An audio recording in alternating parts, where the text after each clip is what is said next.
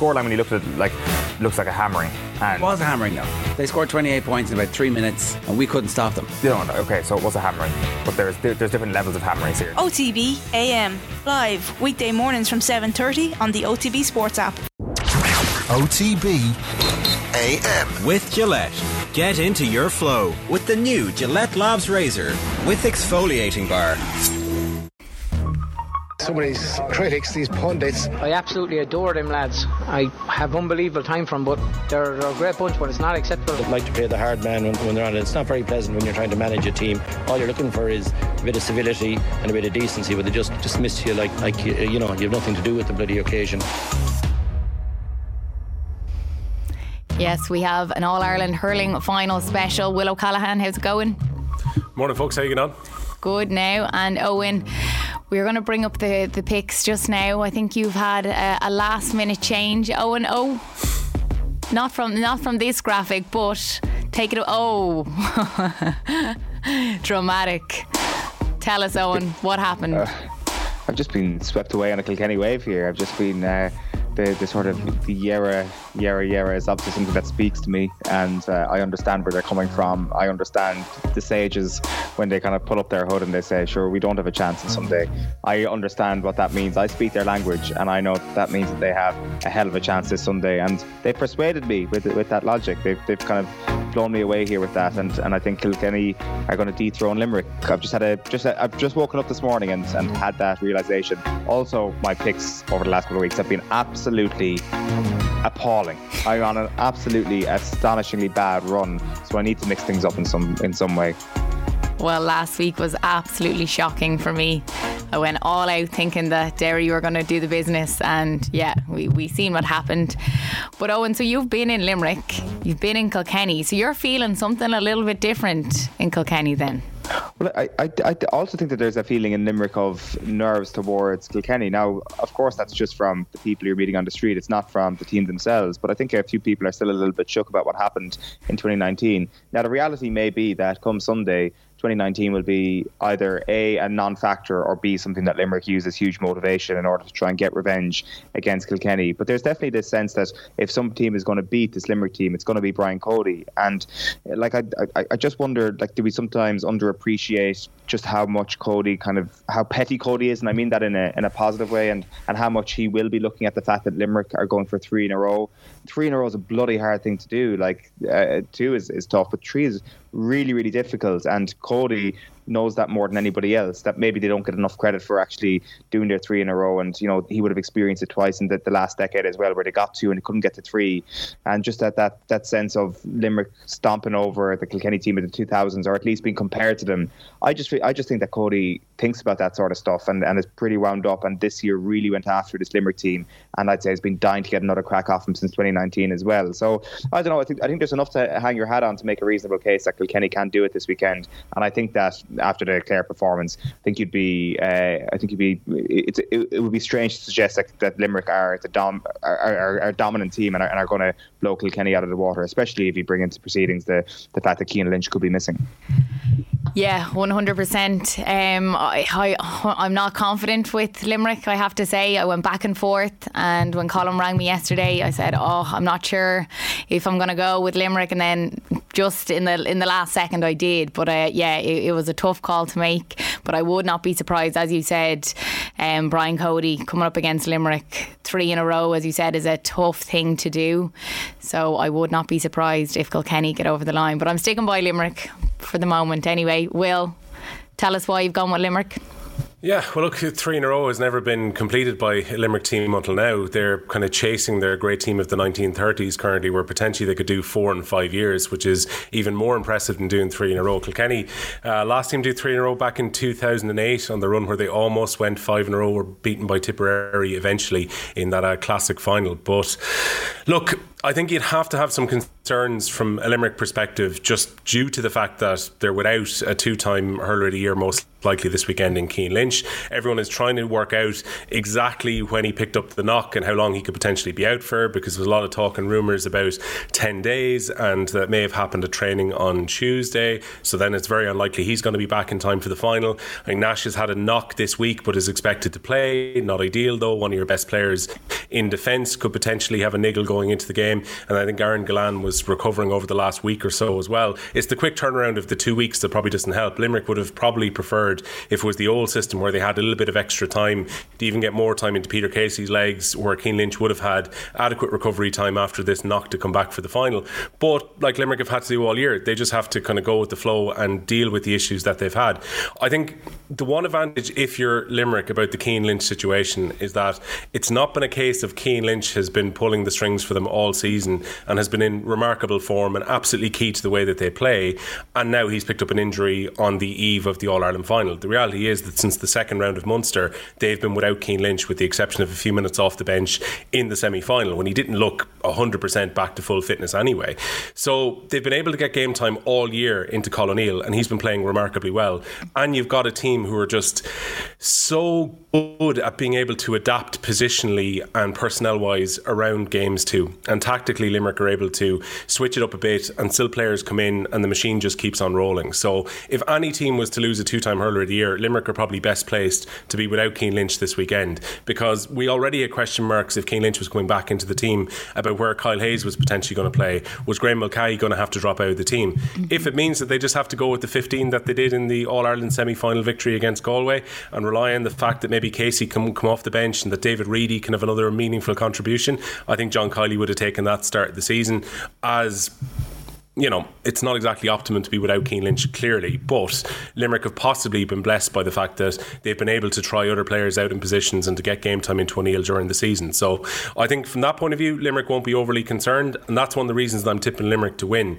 I think they will find solutions to the problems that are placed before them when it comes to throwing at half past three on Sunday.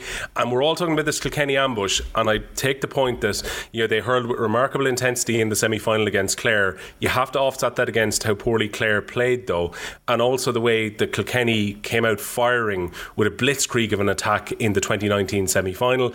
I'm not sure really how much relevance 2019 holds, though, because of how much the teams have evolved since. I think Limerick are a far better team than they were in 2019. I think there's no way that Limerick get caught in the way that they did by Kilkenny. They know exactly what's coming for them this Sunday. So I think that element of surprise might well be gone. But this Kilkenny team are obviously very good at spoiling it for opposition, and that's going to be the strength that they look at. It would be remarkable if they were to win this 12th of the Cody era, having already lost two championship games this year.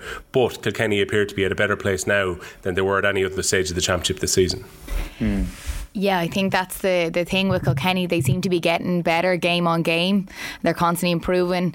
Eoin, is it the Clare game that really swung it for you that you've seen Kilkenny in action, or is it that you're in Kilkenny and, and they're all swaying you? Yeah, no, there's somebody with a, a, gun pointing at my head right now at the other side of this hmm. phone. Uh, the, like Will does make a, a, good point there at the end that they just seem to have timed this run to the final perfectly. So yeah, of course, the, the Clare semi-final is the, the key point and all of that.